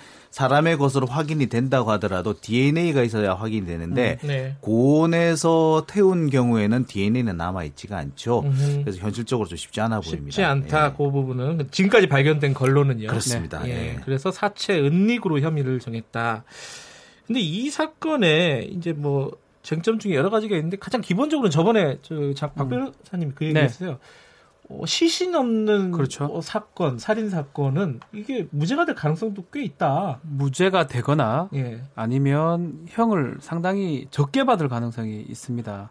그래요? 그러니까 왜 그러냐면 시신이 있다면 일단 직접 증거라고 봐야 되거든요. 네. 거기다가 조금 뭐 예상하기는 어렵지만 시신의 어떤 그 부위라든지 이런 걸 본다면 어떤 식으로 공격을 했고 이런 것들을 알 수가 있습니다. 일반적 살인 사건이라면. 네. 이 사건은 뭐 그런 상황은 아니지만 그러기 음. 때문에 시신을 발견하는 게 살인 사건의 시작이자 제일 중요한 부분입니다. 근데 이 사건은 어쨌든 시신이 발견되지 않고 있고 본인은 성폭행을 피하기 위해서 방어하는 과정에서 그렇게 살해를 했거나 어떻게 했다고 얘기를 하기 하고 있고 나머지 부분은 얘기를 하고 있지 않습니다. 네. 결국은 다 우리가 아니면 검찰이나 법원에서 추측하고 상상으로 만들어내야 될 부분이거든요. 음. 그렇다면 기본적인 양형 기준으로 돌아갈 수도 있고요. 예. 기본적 양형 기준으로 돌아간다면 그냥 우발적 살해 아니면 계획이 뭐라면 계획이 지금 밝혀내지 못한다 그러면 음흠. 그렇다면 양형 기준상으로는 3에서 5년 정도입니다. 그러니까 이제 국민들의 어떤 네. 법 감정하고는 다르게 이제 법리적으로 보자면은 아닐 가능성, 무죄일 가능성을 생각할 수밖에 없거든요. 그런데 네, 네. 무죄일 가능성이 합리적으로 배제되지 않는 이상 네. 법원에 특히 법관은 무죄를 선고해야 되는 게 사실은 맞는 음. 겁니다. 그러니까 네. 무죄일 가능성도 있죠. 그러니까 이, 이 사건 같은 경우에는 맨 처음에는 살인이냐 실종이냐 이게 정점이 될 것이고요. 살인이다라고 하면 우발 살인이냐 계획 살인이냐. 만약에 우발 살인이냐면 이게 음.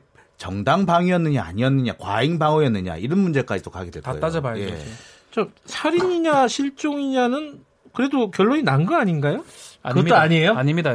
90% 이상은 났다고 봐야 됩니다. 왜냐하면 네. 모텔에 들어가는 장면은 있는데 나오는 장면은 없거든요. 아, 펜션. 아, 펜, 아, 죄송합니다. 예, 예, 예. 아, 죄송합니다. 예. 예. 펜션에 그런 상황이기 때문에 예. 그 부분을 봤을 때는 90% 이상은 거기서 무슨 일이 일어났을 것이다라고 생각할 음. 수 있는데 음.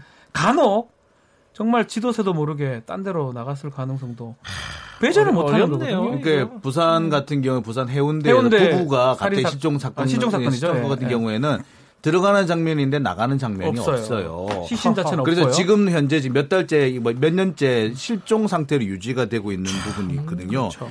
그러니까 시신이 없다라는 것은 결국에 실종일 가능성도 배제할 수 없다는 거죠. 물론 네. 그 범행 현장에 이제 혈흔이 있고 음, 또 네. 그다음에 이번에 그 검찰이 확보한 증거물 가운데 이제 전기 톱이 있는데 네, 거기에서도 DNA가 확보된 게 있기 아, 때문에 네. 예, 현실적으로 보면은 이 정도라면은 살인 사건일 가능성이 매우 높다. 라고는 할 수는 있지만 네. 그렇다고 하더라도 또 그 고유정이 적극적으로 지금으로서는 그 진술을 안 하고 있는데 네. 만약에 적극적으로 부인을 한다고 하면 상황이 또 완전히 달라질 수 있어요. 그러니까 또 예컨대 이런 식이죠. 그러니까 성폭행을 하려고 해서 내가 저항을 했다. 그랬는데 네. 칼에 맞았는데 이 사람이 그냥 거기서 뛰쳐나갔다. 음흠. 그러고 난 모르겠다. 이래버리면 사실 혈흔이 있는 이유란이 다 나와버리거든요. 음흠. 그렇기 때문에 이런 식으로 하면 나중에 검찰이 입증하는 게 상당히 곤란해질 가능성이 있습니다. 자, 그러면은 어, 살인이냐 아니냐는 어, 조금 정리가 됐고요. 자, 우발적이냐 계획적이냐는 어디까지가 지금 경찰 수사에서 나온 겁니까? 근데 제가 볼 때는 이것도 우발적인 행동으로 보기는 어려워요. 네. 예를 들어 이런 겁니다. 이혼한 전 배우자를 만나요. 네. 이제 그것도 나는 싫었는데 내 의사와는 상관없이 면접 교섭권을 행사하는 바람에 어쩔 수 없이 만난 거예요. 네. 그 자리에 같이 있고 싶겠습니까? 음흠. 보통 같이 있고 싶지 않아요. 만나더라도 잠시 만나서 그냥 아이만 보내주고 네. 나오려고 할 건데 이 경우에는 숙소를 같은 숙소를 잡았고 그것도 2, 3일 이상 같이 있을 걸 끝까지 상정해서 준비를 했단 말이에요. 음. 이거는 기본적으로 뭔가 다른 고의적인 어떤 범행이라든지 어떤 행동을 계획했기 때문에 가능한 것으로 보입니다. 그렇기 때문에 이걸 우발적이라고 말하기 현실적으로 그렇죠. 어려 보여요. 그 이후에 아, 그 직전에 범행 도, 그 도구를 구입했던 거 그리고 수면제 성분을 처방받았다는 거 졸피뎀 졸피뎀이죠. 네. 그리고 면접 교섭권이 5월 9일 날 재판에서 본인이 졌어요 고유정이 음.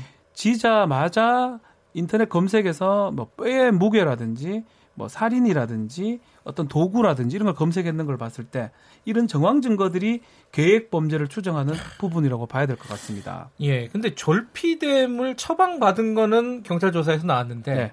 시신이 없으니까 이걸 먹었는지 안 먹었는지 이걸 그러니까 이런 게 문제가 정황 증거라는 건 뭐냐면 예. 그랬을 것이다라는 거거든요. 예. 이게 예. 졸피뎀을 처방받고 그 몸에 그 시신에 졸피뎀 성분이 발견되면 이건 직접 증거가 되는 겁니다. 음. 졸피뎀을 한 거잖아요. 그 범행 그 과정 중에 졸피뎀을 이용해서 그 사람을 그 재운 후에 했다라는 그 정황이 과정이 입증이 되는 건데 지금은 입증하기 어렵다는 거죠. 그러니까 지금까지 나온 거 보면은 계획 범죄이고 살인이다라는 게 거의 90% 이상 확인이 그렇죠. 되는데 네. 자 아닐 가능성이 한 10% 정도 있는 거죠. 근데 이 부분을 검찰이 앞으로 이 법정에서 얼마나 배제해 합리적으로 배제해 음. 주느냐가 제일 중요하다 보는데 이게 참 어떻게 보면 검, 검찰의 능력이 달려 있다. 그러면은 이게 우발적이라고 이제 법정에서는 아마도 고유정 씨는 강하게 주장을 하겠 할 겁니다 아마 그렇죠. 예. 그 형량을 줄이기 위해서 선택적 진술 거부권을 행사할 것처럼 보여요. 근데 지금 얘기되고 있는 것 중에 하나가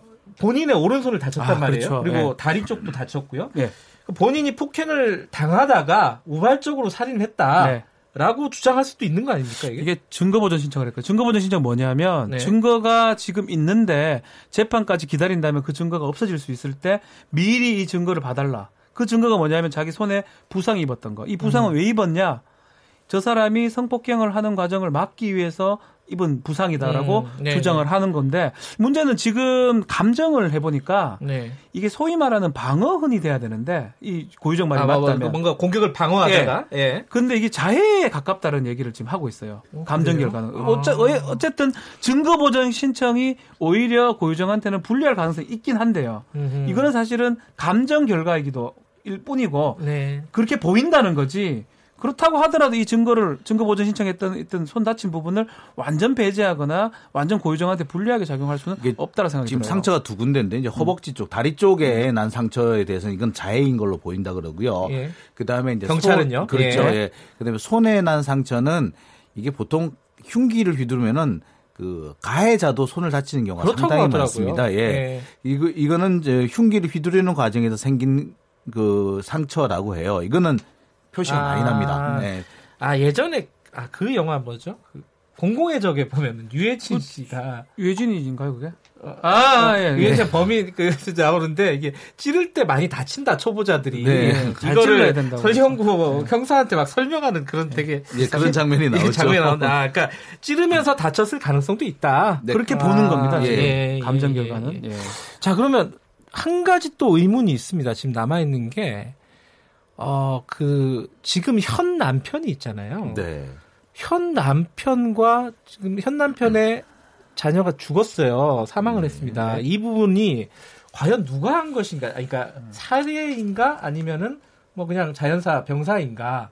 이 부분도 지금 수사를 꽤 하지 않았습니까? 지금 다시 시작을 합니다. 청주에서 지금 새롭게 하고 있는데. 아, 이건 시작 단계예요? 왜냐하면 그때는 네. 그냥 변사 내지 알 수 없음으로 사건을 종결했는데 지금 이런 상황이 터지다 보니까 그 사건도 범죄 혐의가 있다고 판단이 들어서 새롭게 지금 하는 상황입니다. 그래서 제주 구치소에 지금 고유정이 있습니다. 네. 제주 구치소에 청주의 경찰관들이 지금 가서 조사를 하고 있는 상황인데 문제는 너무 시간이 많이 지났어요. 증거가 음. 지금 없어질 가능성도 있고 네. 이게 했을지 안 했을지 의심은 충분히 가지만 했다면 증거가 있어야 되는 거거든요. 네. 그리고 이게 만약에 밝혀진다면 범행 동기는 딱 추정이 됩니다. 이 아이도 죽이고 예를 들어서 맞다면 예.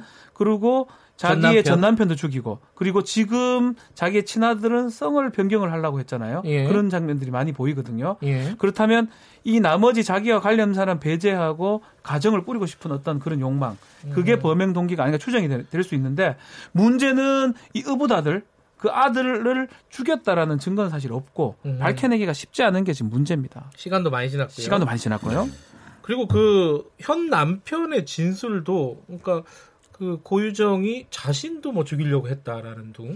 뭐 그러니까 자꾸 자꾸 진술이 이제 확대되고 있죠. 처음에는 네. 그 고유정을 약간 보호하고 변호하는 느낌에서 그러니까요. 점점 점점 이 고유정이 내 아들을 죽였다. 그리고 나까지도 죽이려고 했다. 이렇게 음. 진술이 확대되고 있는 건데 이거는 어떻게 보자면 본인 스스로를 방어하고 있는 것으로 보여요. 그러니까 어, 아무래도 지금 그 고유정의 현 남편 같은 경우에도 본인의 의사나 행동과는 상관없이 네. 엉뚱한 의심을 받을 수밖에 없는 상황이 될 겁니다. 그렇게 음. 되니까 그 부분에서 자기 스스로를 좀 방어하기 위해서 여러 가지 얘기를 하다 보니까 다양한, 다양한 얘기들이 나오는 것으로 보이기 때문에 네. 일단 그것만 가지고 의심하기는 그렇습니다만 그렇다고 하더라도 좀 일관되지 않는 얘기라든지 부분이라든지 이런 네. 부분에서 조금 의심스러워 보이는 부분이 생길 수는 있을 것 같습니다. 지금 이제 아마도 이 기사를 보는 사람들이 뭐 엽기적인 사건 뭐 이런 부분들도 있지만은 동기가 제일 궁금한 그렇죠. 분들이 있어요. 왜 이런 일들을 벌였을까? 이건 또 이제 사람이 사는 얘기지 않습니까? 그렇죠. 뭐 아들 뭐 성 그러니까 뭐 김씨냐 이씨냐 뭐 요런 네. 성에 집착을 했던 경우 어, 정황도 있고요. 어, 지금까지 나온 걸로 좀 추정을 한다면 어떻게 보세요? 그러니까 지금 그 아이가 이제 그 원래는 강씨 이제 강 네. 숨진 그 남 전 남편의 성인 강 씨였는데 네. 이제 다 지금 현재 남편 성으로 바꾸려고 네. 그다음에 바꾸기 전에도 어, 좀 다른 외부적으로는 또 그 바꾼 성으로 좀 써달라라고 이렇게 요청을 했던 것으로 음. 보이는데 이것은 결국에는 뭐냐면 재혼 가정의 완성인 거죠. 음. 그러면서 원래 초혼이었던 그 관계와 초혼 남편을 완전히 자신의 인생에서 지워버리고 싶었던 음. 그런 욕망의 음. 표현이라고 볼 수 있을 것 같습니다. 네. 그러니까 이런 사람들의 경우 대체로 보면은 자신의 배우자에 좀 강하게 집착하는 현상이 생기는데 네. 그 강한 집착이 경우적으로 폭력적인 형, 성향으로 드러나기도 하고 그렇거든요. 네. 그러니까 아마 이런 것 그래서 이제 초혼에 실패한 것이 이 사람이 재혼에 들어가면서 이 초혼에 실패한 것을 만회하고 실패한 초혼을 완전히 자기 기억에서 삭제하고 싶은 거죠. 음, 음. 그러려면 방해물이 두 개가 있어요. 의부다들과 전 남편이죠. 그렇죠. 음. 지금까지 나온 걸로 추정을 한다면 추정이에요. 이건 그렇죠. 여기까지 추정인 겁니다. 얘기를 예. 하지 않았기 때문에 프로파일러나 많은 네. 사람들이 프로파일링을 하면서 추정했던 부분이기 때문에 네. 재판 과정에서도 영 다른 얘기를 할 수도 전혀 다른 얘기가 나올 그렇죠, 수도 그렇죠. 있죠. 뭔 소리야 그런 거 한 게 없다라고 얘기할 수도 있고 숨겨진 사연이 예. 아, 저는 있을 것 같아요. 이렇게 사람이 이렇게 잔인한 행동을 할 때는 뭔가 우리가 모르는 뭔가 있지 않을까 합리적으로 추정이 너무 아니라. 답답한 거예요. 그래서 예. 사실은 모든 뭐 잔혹한 범인이라도 결국은 범행의 동기에 대해서 대부분 얘기를 합니다. 음흠. 이렇게 안 하는 경우는 없거든요. 결국 검찰도 자신을 했지만 검찰 수사 기간 동안 범행 동기 하나도 밝혀내지 못했고요. 재판 과정에서 더 무서운 게 본인의 필요하고 유리한 얘기는 할 거고요. 예. 본인의 불리한 얘기는 하지 않을 것 같아요. 네. 되게 좀 치밀한 사람 같은데 그렇다면 재판하는 과정에서도 전략적으로 어느 정도만 인정하고 어느 정도를 부인해 버리면 양형에서 유리하게 받을 수가 있습니다. 자, 예, 뭐 어, 대략 짚고 싶었는데 박태준 청취자분 박태준 님이 오늘 방송은 수억짜리 방송이다. 예? 아, 비싼 변호사님이 나오셔가지고 저는 뭐 되게 싼 변호사입니다. 예. 예. 그런 말씀 해 주셨고요. 이현민님은 30분 꼭 채워서 방송을 해달라고 재밌다는 말씀 해주셨지만 다음 인터뷰가 예정돼 있기 때문에 여기까지만 하겠습니다. 이 사건 아 이 사건은 우리 저번에 한번 다뤘는데 그 숙명여고 이 네. 시험지 유출 사건도 네. 재판 과정을 진행하면서 한번 봤으면 좋겠더라고요. 이 한겨레 신문에서 이게 네, 조금 어, 다른 얘기를 무죄를 했죠. 추정할 수 있는 어떤 근거들을 무죄까지는 아니더라도 다음 주에 그거 하죠. 네. 우리 PD님 허락이 있으면은 좀 웃고 웃고 있는데 뭐 하면 될 것 같은데. 네. 자 오늘 두 분 여기까지 듣겠습니다. 고맙습니다. 네, 감사합니다. 감사합니다. 박지훈 변호사, 장용진 아주경제 기자였습니다. 김경래 최강 시사 듣고 계신 지금 시각은 8시 45분입니다.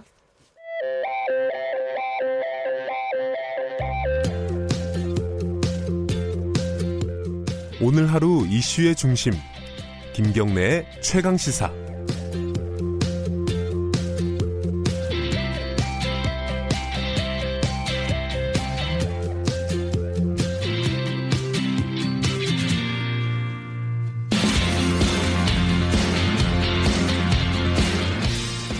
네, 아, 3부 마지막 순서는요. 요새 많이 논란들이 좀 많습니다. 신재생 에너지 특히 이제 태양광 발전 관련해 가지고 여기저기 뉴스가 많은데 이게 설치되는 지역에는 당연히 뭐 이해관계가 복잡하기도 하고 환경 문제 그리고 에너지 정책 여러 가지들이 얽혀 있는 문제이기 때문에 어 주민들의 어떤 논의 어 당국과 주민들의 논의 같은 것들이 이뤄지, 일어나고 있습니다.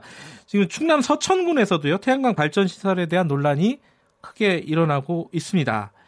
어떤 얘기일까요? 음, 홍성민 서천군 지속가능발전협의회 사무국장님 연결돼 있습니다. 안녕하세요. 예, 안녕하세요. 네, 지속가능발전협의회는 어, 시민단체겠죠? 예, 예. 그 서천군 지속가능발전협의회는요. 네. 어, 서천군의 지속가능 발전과 그 쾌적한 환경 조성을 위해서 네. 지역의 그 민, 관, 산 학생에서 활동하시는 분들이 모여서 참여하는 예, 협의체 기구입니다. 예. 이게 지금 어, 태양광 산업, 그러니까 태양광 발전 시설 이런 것들은 신재생 에너지 정책의 일환 아니겠습니까? 그렇습니다. 우리나라는 지금 뭐 신재생 에너지가 굉장히 비중이 낮은데 2030년까지 20%로 올리는 정책을 추진 중이고요. 그리고 네. 환경단체에서는 이것들을 당연히 찬성하는 것 같은데 그것도 아닌가 봐요. 어떻습니까? 이 동의는 하십니까 기본적으로? 예, 기본적으로는 동의하고요. 네. 그 탈원전 탈석탄 시대에 맞춰서 우리 어 어, 기자 선생님께서 말씀하신 드린 대로 예. 그 재생에너지 20% 20 2030년까지 20% 확대하겠다는 그 정부 에너지 정책에 대해서는 네. 그 환경을 생각하는 사람이나 모두 찬성하고 반길 만한 일이라고 생각됩니다. 네. 왜냐하면 그 미래 세대를 위해서 펼쳐야 할 에너지 정책이고 또한 미세먼지 없는 그 청정 하늘과 네. 그 안전한 에너지 공급을 위해서 대체 에너지 생산을 위해서 그리고 자라나는 미래 세대를 위해서는 이, 어, 재생, 어, 지속적으로 재생하여 사용할 수 있는 그 에너지인 태양광 산업 같은 재생 에너지 정책에 대해서는 동의를 합니다. 음, 그런데 반대하는 주민들도 꽤 있고요. 제가 네. 어, 홍성민 사무국장께서 참여한 토론에 보니까 이 전적으로 또 찬성을 하지는 않으시더라고요. 이 이유가 뭐죠? 예, 그 이유는요. 그 제가 지역에서 활동하는 활동가로서 현장에서 가장 많이 듣는 그 목소리가 이렇습니다. 네. 그 재생 에너지를 얻겠다 하면서 네. 또 다른 그 살림 에너지인 그 산과 숲을 그 간벌과 대체 작목 식재로 그 교묘하게 삶을 파괴하는 것이 과연 그, 그, 그, 이게 재생 에너지 사업이냐라고 지역 주민들이 이구동성으로 말씀하십니다. 잠깐만요. 서천군 같은 경우에는요 태양광 발전 판이 있지 않습니까? 네네네. 그걸 산에다가 이렇게 설치하는 겁니까? 아니면 뭐 저수지 같은 데 설치를 하는 겁니까? 어, 작년까지만 해도 주로 그 산림에 거의 그 예. 태양광 발전기를 들어왔고요. 네. 그, 그 산림, 어, 이게 그 산림청에서부터 그 산에 들어온 그 임야를 규제를 하다 보니까 네. 올해부터는 그 농지 중심 아니면 그 저수지 중심으로 좀 들어오고 있는 상황입니다. 이미 산림에는 많이 설치가 됐다. 그렇습니다. 어, 서천군 같은 경우는 얼마나 규모가 큽니까? 서천군 같은 경우도 거의 뭐, 어, 전체적으로 따져보면 여의도 면적 한 7배 정도가 아마 지금 그 산 쪽에 들어와 있는 걸로 알고 있습니다. 아, 그렇게 커요? 아. 예, 그렇습니다. 근데 그런 어떤 태양광 판을 산에다 설치를 하게 되면 그 자리는 어, 나무나 풀이나 이런 걸 다 잘라 버려야 되는 건가요? 지금? 예, 그렇습니다. 그렇다면요, 그냥 상식적으로 생각을 해도 자, 나무나 이런 것들을 자르는 것보다 이 태양광을 설치하는 게 더 환경적으로 유리해야 되잖아요. 이득이 돼야 되지 않습니까? 그렇죠. 그게 계산이 된 건가요? 어떻게 된 그 환경 평가 같은 걸 하는 건가요? 그러니까 환경 평가 같은 경우도 그 5천 제곱미터 그 이상이 돼야만이 환경 영향 평가를 받아야 되는데 네. 그 사업주들이 그것을 피하기 위해서 그 명의를 몇 명 이름으로 달리서 들어오고 있고요. 쪼개서 들어온다. 그렇지요. 예. 그리고 이게 그 업자들 분들 입장에서는 이게 돈이 되는 사업입니다. 무슨 냐면요. 나무는 나무대로 팔아먹을 수가 있고 또 그리고 거기에서 나무를 벤 자리에는 또 흙이 있지 않습니까? 또 흙을 팔아먹을 수 있고. 예. 어, 그리고 또 이게 또 예전에는 그 5년 이상만 그 태양광 사업지 어, 부지를 유지를 하면 네. 이마를 갑종지로 용도 변경을 해줘요. 그러다 보니까 집가 상승하는데도 그 이득이 됐고 이런 음. 그런 그 사유가 있어가지고 그래서 어, 대규모로 살림 어, 살림 쪽에 들어오게 된 이유인 겁니다. 아하. 그뭐 제대로 된 평가도 하고 있지 않다. 그렇죠. 그 주민들은 어 그 산을 가진 사람들 있지 않습니까? 소유자들은 그래도 뭐 네. 투자를 받을 수 있고 이래서 또 찬성하는 쪽 아닐까요? 라는 생각도 드는데 어떻습니까? 그러니까 주민들 입장에서는 또 뭐 뭐가 갈등이냐면 이게 죄송한 표현이지만 그 브로커가 있습니다. 브로커가 있어가지고 그 주민들을 찾아와가지고 예를 들어 이장님한테 네. 마을 발전 기금으로 뭐 천만 원을 주겠다라고 어 어, 유혹을 합니다. 그럼 네. 이장님 입장에서는 지역 주민분들 의견을 물어보지 않고 단지 돈을 주겠다는 그 사유 하나 때문에 거기에 동의서를 적어주고 심지어는 브로커들이 지역 주민들 찾아다니면서 뭐 30만 원씩 흰 봉투를 통해서 전달하고 그런 식으로 누구는 주고 누구는 안 주다 보니까 이게 또 갈등이 일어나고 그런 상황입니다. 그런데요, 이것도 제 궁금한 건데 아마 청취자분들도 잘 모르실 거예요. 이게 이런 태양광 발전 사업을 하는 게 돈이 되니까 이러, 이러는 거 아니겠습니까? 어느 어느 정도로 돈이 되는 거예요, 이게? 그 이게 예전에 우리나라에 그 의무 할당제라는 제도가 도입이 되었는데요. 네. 이게 내용인 즉그 정부가 공기업들이 어, 의무적으로 신재생 에너지를 그 사줘야 됩니다. 네. 어, 그러다 보니까 이 싼 부지를 찾아서 대규모 그 태양광 사업자에 들어오고 아하. 그 사업자들이 어, 어, 싼 부지인 산에 들어와서 어, 조성하고 그거에 대해서 어, 이런 공기업들이 사가다 보니까 그들한테는 그 어마어마한 돈을 어, 벌어줄 수 있는 형국이 돼버린 거죠. 아, 그래요. 예. 주민들은 어떤 그런 거 용지 같은 것들을 임대하거나 하여튼 판매해서 돈을 벌고, 어, 예. 그리고 이 발전 사업자들은 또 돈을 벌고. 근데 결국은 이제 어, 이런 어떤 나무나 이런 살림들이 훼손되고 있는 상황이다 이런 거네요. 그렇습니다. 그런데 기술적으로는요 저수지 위에다 설치하는 건 그나마 좀 나은 건가요? 어떻습니까? 그러니까 이 저소지에 들어오는 것도 예. 그 뭐가 문제냐면요. 어, 첫 번째는 예를 들어 그 저소지 같은 경우 그 농민들이 그 농업용수를 많이 사용하고 있지 않습니까? 그렇겠죠. 음, 예, 그리고 또 또 해마다 어, 겨울 철 새들이 또 어, 저수지에 찾아오고 있고, 네. 그럼 거기에 따른 그 환경 영향 평가나 그런 주민 의견 수렴을 통해 가지고 지역적 민심을 얻으면서 진행이 돼야 되는데 네. 그런 거 없이 어, 일방적으로 그 저수지에 이 태양광이 들어오니까 농민적 갈등, 그 다음에 환경적 갈등이 발생하고 음. 있는 상황인 겁니다. 서천 같은 경우는 거기가 철새로 유명한 데 아닙니까? 예, 맞습니다. 예, 그러면 이런 게 태양광 발전 판이 많이 들어오면 거기에도 악영향을 줄 수 있다 이렇게 보시는 건가요? 그렇죠. 어, 왜냐하면 그 철새들 같은 경우 대규모로 활동을 하는데 네. 자기보다 몇 배 덩치 큰 그런 이런 지작물들이 있었을 때 과연 그 철새들이 그 지작물이 있는 그 저수지에 올 수 있는가 그런 문제점 그리고 예. 농민들도 해마다 그뭐 이게 항상 물이 공급이 원활하게 돼야 되는데 그런 원활한 그 어, 공급을 받기 위해서는 일정량의 저수지의 수상 태양광이 어, 네. 유지를 해야 됩니다. 근데 갈수기나 그런 식이 됐을 때 예. 일정하게 공급 받을 수 있지 그런 문제점도 있고 해가지고 반대하고 있는 상황인 거죠. 두 가지만 좀 여쭤보면요. 어, 한 가지는 이게 돈이 된다고 아까 말씀하셨는데 발전 사업자가 이게 원래 태양광으로 발전하면 단가가 높지 않아요? 전기 단가가? 예, 단가가 높습니다. 그러면 돈이 안 되는 건데 왜 이게 돈이 되는 사업이 되는 거죠? 어, 아까 제가 좀 전에 말씀드린 대로 이 네. 태양광 시설부지를 살림 쪽에 했었을 때, 네. 어, 그 나무도 팔아먹고, 그 다음 흙도 팔아먹고, 그리고 5년 뒤에 그 임야를 합종지로 또 용도 변경도 해주고 그럽니다. 예. 그러다 보니 입장, 어, 업자 입장에서는 일거양득인 셈인 거죠. 예. 에너지 에너지를 팔아먹을 수 있고. 예, 그러니까 에너지를 만들어서 파는 것도 시장 가격보다 어, 한전이나 이런 데서 더 비싸게 사주는 그런 제도도 있다고 들어가지고 제가 여쭤본 거예요.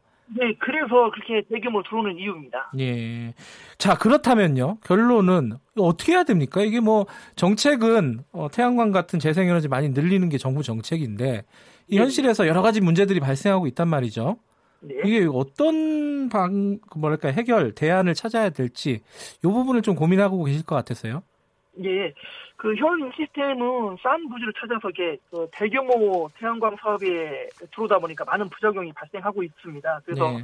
제가 조금 전에 언급했듯이 그 산림자원 파괴, 동지 훼손, 그다음에 지역 주민 의견 수렴 없이 일방 통보식 진행에 따른 지역민 갈등이 많습니다. 네. 그래서 네. 이런 중소도시는 가정과 관공서 중심의 소규모 태양광 사업으로 좀 접근했으면 좋겠고요. 네. 그리고 대도시는 아파트나 어, 공공 시설물 중에 자투리 공간을 활용하는 방안을 음. 찾았으면 그러면 지역 갈등이나 민민 갈등이 주, 어, 사라질 거라 생각됩니다. 예. 아니 그 사무국장님은 사실 이제 환경운동을 쭉 하셨던 분이죠. 네, 네, 그렇습니다. 그러면은 이제 사람들이 보통 알기로는 아, 재생에너지 늘리는 거에 굉장히 적극적으로 찬성하실 것 같은데 네. 현실에서는 또 복잡한 문제가 발생하고 있는 거군요. 네, 맞습니다. 예. 알겠습니다. 이 어, 태양 문제 여러 가지 여론들도 어, 있는 것 같은데 좀 어, 해결책을 좀 모색을 합리적으로 했으면 좋겠습니다. 오늘 말씀 감사합니다. 예, 감사합니다. 홍성민 서청군 지속갈증 지속 가능 발전 협의회 사무국장님이었습니다. 태양광 문제에 관심이 많으시네요. 문자 많이 보내주시네요. 어, 박미선 님이 우죽순 태양광 설치 진짜 문제입니다. 이런 말씀 보내주시고 규제가 되어야 될 것 같다. 아, 구교란 님은 4대강과 비교를 해주셨네요. 이 태양광 사업을. 뭔가 이게 문제들이 있는 것 같습니다. 이 부분을 정부에서도 좀 정확하게 인지하고 어, 해결책을 마련을 해야 될 것 같습니다. 자, 오늘은 7월 2일 화요일 김경래 최강시사 오늘은 여기까지 하겠습니다. 어, 저는 뉴스타파 기자 김경래였고요.